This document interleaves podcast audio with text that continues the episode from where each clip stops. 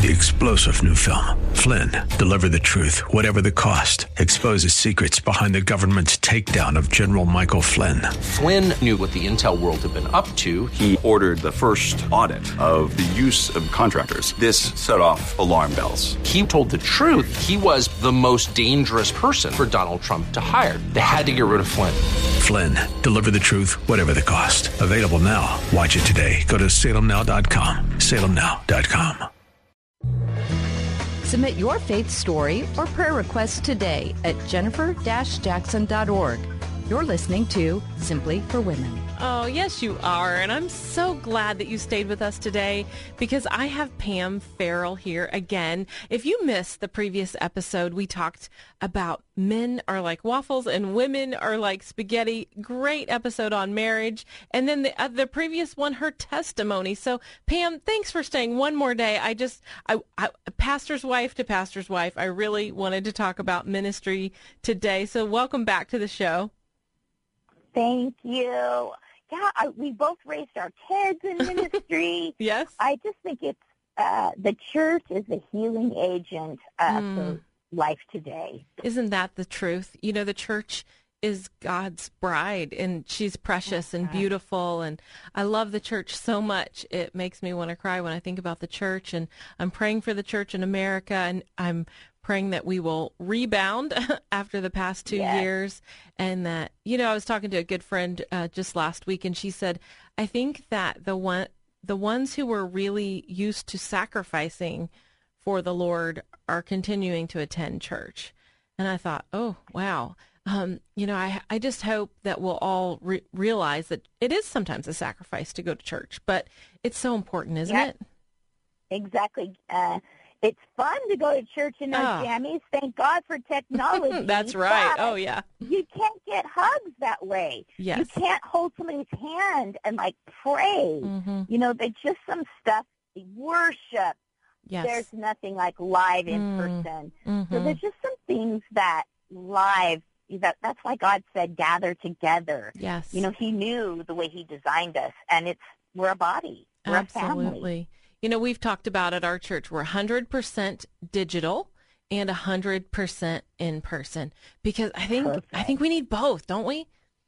We what, do. We what do. Were... Because the digital will help people when they're not feeling well mm-hmm. or maybe some of those that can't get out because of their, you know, elderly or frail or we were just in the caregiving season with Bill's 91 mm. year old dad who just went to heaven mm. and he, just couldn't make it to church, you yes, know? Right. So sometimes we were next to him 24-7. So we appreciate the digital, but there's nothing like the live in person running your kids to Sunday school and seeing the excitement on their face with their little craft or, you know, yes. the cookies they got or the story they learned about Jesus or the teenager that loves to go and hang out with their friends because church is a family oh, and safe place. So yeah, good. I just love how they're both necessary in the world that we live in, live and digital. Absolutely. Oh, it's so important. So tell what what were the most, I guess, the highs and the lows of being in ministry. Do you want to share any lows? Right, right. Um, I think that um, we went through a forced resignation. That oh. was really a very difficult season because it blindsided us. You know, we, painful. our minute, our our personal ministry, our um, nonprofit um, is Proverbs nineteen eight. Um, the one who gets wisdom loves life. I love that. And um, then our our business side of what we do in ministry is called Love-Wise. And we mm-hmm. like to say we park ourselves on the corner of God's love and God's wisdom. Mm. And so we've always just really helped people with their relationships, with the most vital relationships, their relationship with God, their relationships, uh, marriage, family, dating, the church, friendships, community. And so we're all about relationships. And so it kind of surprised us oh. when a trusted relationship, um, you know, that betrayal thing that yeah. happens because we're in a broken world. Mm-hmm. Now, the good part that I would never change is that when you go through hard seasons like that, um, you lean on God. You find a sweeter relationship with God. You find yes. strength in your relationship with God that you never even knew existed because you didn't need to lean that hard. Mm-hmm. And so to see God come through financially, like one mm. of the things I prayed is, Lord, it, it, part of it happened because Bill was sick. And uh, he, oh, instead wow. of like, oh, let's take care of you, they're like, no, we'll take the church and and you do whatever. And uh, so that was like hurtful. Um, but that was a double whammy. I mean, sick. it was a double oh. whammy. Yeah. And so one of the things I prayed is, Lord, you know, you were there for Job. And um, Job 42 says that God um, gave double uh, to Job. And so Joyce Meyer says God gives double for our trouble. Mm. and so I began to pray that, you know, multiply, double the speaking engagements, um, double, like our kids need college scholarships, yeah. um, double the, spe- the, the book contracts. I mean, God knew uh, what, what our, we just built a building. We just dumped our whole savings into this new building. I mean, you know, mm. so it was like quite the adventure. Yeah. But know, God came through more than to, all three of our sons ended up getting athletic and leadership scholarships. And God doubled our, more than doubled our book contracts, more than doubled our speaking engagements, and brought Bill's health, you know, all the way back. I'm married to a very healthy, godly guy to this day. And so you, the the preciousness of who Jesus is um, in those tough times, I love what I learned. I, I think that's so beautiful because when I think about the cross and on the cross, how Jesus experienced rejection, you know, they, I mean, they, they spit on him, they pulled his beard, you know, the whole yes. process to just the rejection of you know, your friends and family saw this and the entire towns, you know, they were all mm-hmm. watching mm-hmm. and participating and all of that, the, the extreme rejection. And I think because he endured that, he understands when someone rejects us. And I love how you said you just leaned in in prayer to God. So did did you see like the accepting side of God in this process? How much he loved you in a new way? Yes, how much he loves how much he cares that he sees you. Mm-hmm. Recently, I was telling the story of Hagar, you know, who was being harassed and she was betrayed, you know, by the family that was supposed to take care of her, cast her out. So the single mom is pregnant, sitting in the middle of a desert. You can't get much more desperate than that. And God says, I see you. Mm-hmm. And she put up a memorial to the God who I see the one who sees me. Mm-hmm. And I'm I just love that picture. God sees us. God cares about us. He's moved on our behalf even when we can't see. Like right now it's super foggy. I live on a boat. It's super foggy here. And so we can't see very far in the distance.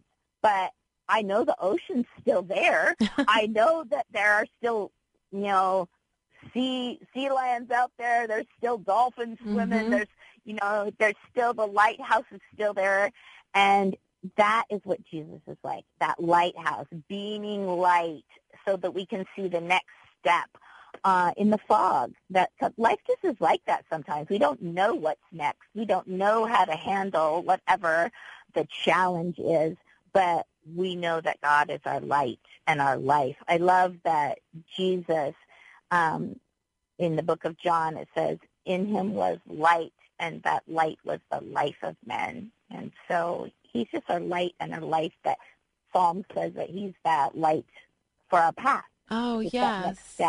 And let's talk about the Gospel of John because you know you think about the character of John and how he reclined at the Last Supper on Jesus' mm-hmm. shoulder and just just the intimate the the love that they shared, the closeness that they shared. And you actually have written a new book. I think you wrote this during COVID about the good news of the Gospel of John. what I mean, right. what put that yeah. deep into your heart? So okay, so during COVID, um, discovering joy in Philippians came out. Right before COVID, was discovering hope in the Psalm. So what did we need during COVID? Hope and joy, that's for sure. For sure. And then as I'm writing about the good news, and then we start emerging from this COVID chaos, this pandemic panic, um, then I'm, I'm we hear all these bad neg- negative headlines, like mm-hmm. doom and gloom headlines. Oh, and for God's sure. like, nope, I want some good news. We're going to have some good news out of the book of John. And he's just so good taking care of us. I love that. So I got, I write for this Discovering Good News in John and all the Discover series. Um, it's a creative Bible study, so it's like deep and rich. Um, my friend Jean is a fabulous Bible student um, and Bible teacher, and Carla um, is my friend who's an award-winning artist. So there's beautiful coloring pages in here, and I get to write the devotionals. How do we apply the Book of Awesome. John right now today? Yes. And so I decided I'm going to use the names of Jesus in the book of John because I think that's what's good news is who Jesus is. Yeah. the light. Is, yeah, the Son of God. Mhm. Jesus is the bread of life. Mhm. Jesus is the door of the sheep. Oh, Uh, the shepherd. the good shepherd. yeah, and I grew up, I'm a Bo Peep. I grew up on a sheep farm. So, like, I Oh. grew all that, what I know about what a good shepherd looks like. Oh, that's so Jesus good. is the resurrection and the life. And he's our Um, friend. But Pam, we're out of time. Of time. I'm so sorry. Oh, I wish we had more time, but I love that. The names of Jesus. Go to love-wise.com. Love-wise.com. That's Pam Farrel. So much good news, so much good news in the Gospel of John. So much hope, love. What a great day. We've had a good conversation. I'm Jennifer Jackson, and you have been listening to Simply for Women. To learn more, go to jennifer-jackson.org. Have a simply wonderful day. We hope that today's show has been a blessing to you as you seek to simply live out your faith.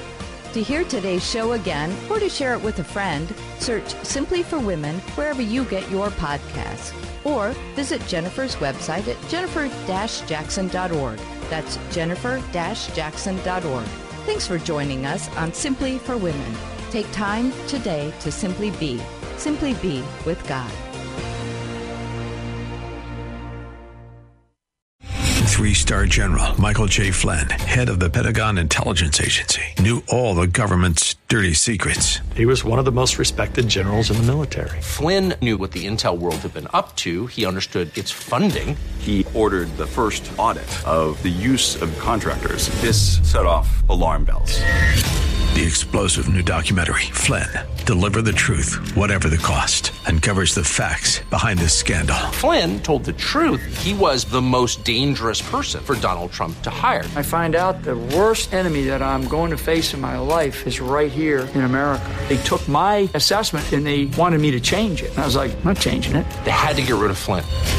With in depth interviews, archival footage, and never before seen personal records of the man behind the headlines. I just felt like I was drowning. Flynn, Deliver the Truth, Whatever the Cost. Available now. Watch it today. Go to salemnow.com. Salemnow.com.